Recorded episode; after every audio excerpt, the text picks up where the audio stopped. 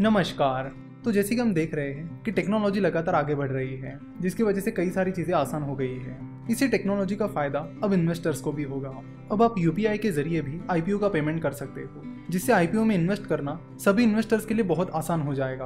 कुछ ही महीनों पहले सेबी ने कहा था कि वो आईपीओ सब्सक्रिप्शन के लिए यूपीआई पेमेंट मोड के बारे में सोच रहे हैं। और अब फाइनली आईपीओ सब्सक्रिप्शन के लिए यूपीआई मोड आ गया है। पहले आपको आईपीओ सब्सक्राइब करने के लिए आईपीओ एप्लीकेशन में अपने बैंक डिटेल्स डालने होते थे, लेकिन आपको इस चीज़ की ज़रूरत नहीं पड़ेगी। अब आप आईपीओ एप्लीकेशन में सीधा अपना यूपीआई आईडी डाल के यूपीआई को अपना पेमेंट मोड सिलेक्ट कर सकते हो। जिससे आपकी इन्वेस्टमेंट प्रोसेस और आसान हो जाएगी।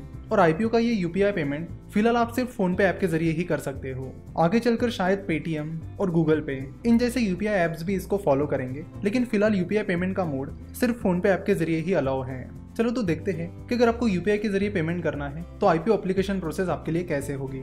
सबसे पहले जो भी आईपीओ आया है, उसका एप्लीकेशन आपको फिल करना होगा। तो जिस ब्रोकरेज फर्म के पास आपका डीमैट अकाउंट है, उनसे आपको आईपीओ का एप्लीकेशन फॉर्म मिल जाएगा, जहाँ पर आपको अपनी कुछ बेसिक डिटेल डालनी होगी और पेमेंट मोड के लिए यूपीआई आईडी डालना होगा। यूपीआई आईडी आपको फ़ोन पे ऐप पर यहाँ पर दिखता है। तो जितने अमाउंट का आईपीओ आप सब्सक्राइब करना चाहते हो, उतना अमाउंट आपके बैंक अकाउंट से ब्लॉक हो जाएगा। सो अगर आपको आईपीओ में शेयर्स की अलॉटमेंट होती है तो अमाउंट डिडक्ट हो जाएगा। और अगर आपको आईपीओ में शेयर्स की अलॉटमेंट नहीं होती है तो आपकी जो ब्लॉक हुई अमाउंट है, वो अनब्लॉक हो जाएगी।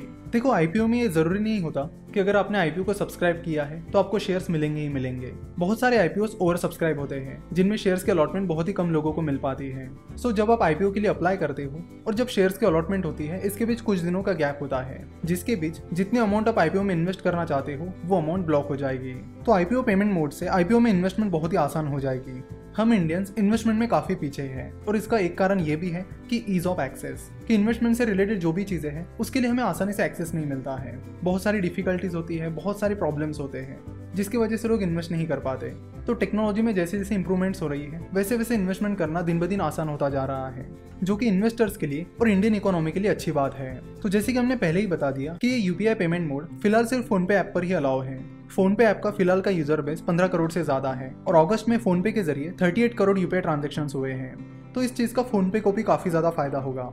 कि जैसे कि आपको पता है कि तीन जो मेन यूपीआई पेमेंट्स कंपनीज़ हैं, जैसे कि फ़ोन पे पेटीएम और गूगल पे इनके बीच फ़िलहाल बहुत ज़्यादा कंपटीशन चल रही है। हर ऐप चाह रहा है कि उसे यूपीआई ट्रांजेक्शन में ज़्यादा से ज़्यादा मार्केट शेयर मिले। अगर यूपीआई ट्रांजेक्शन की बात की जाए तो उसमें फ़ोन पे और गूगल पे बहुत तेज़ी से आगे बढ़ रहे हैं। वही पेटीएम धीरे धीरे पिछड़ रहा है। सो लेट सी की ये स्ट्रॉन्ग कंपटीशन कब तक चलती है।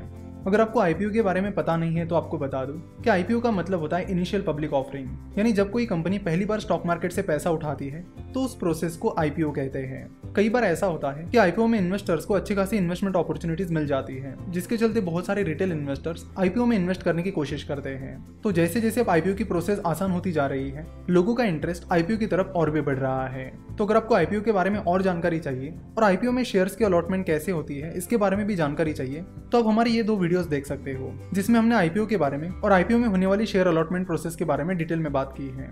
जिसे आप नीचे डिस्क्रिप्शन में दी गई लिंक पर क्लिक करके देख सकते हो। सो अगर कोई आईपीओ आता है तो पहली चीज़ है उस आईपीओ का एनालिसिस करना।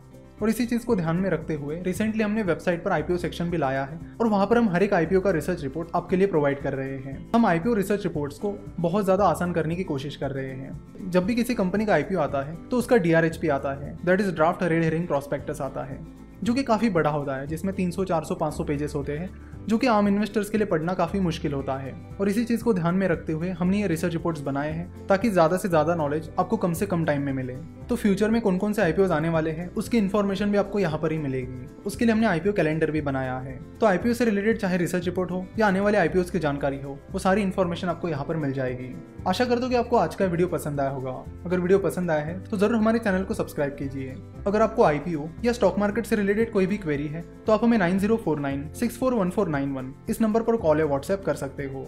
स्टॉक मार्केट फाइनेंस और इन्वेस्टमेंट के बारे में और जानकारी के लिए आप हमारी वेबसाइट www.finovations.com विज़िट कर सकते हो। इंस्टाग्राम पर भी हमने हाल ही में कुछ अपडेट्स करना शुरू कर दिया है तो उन अपडेट्स के लिए आप हमें इंस्टाग्राम पर भी फॉलो कर सकते हो। वीडियो देखने के लिए और हमारे साथ जुड़े रहने के लिए आपका बहुत बहुत धन्यवाद।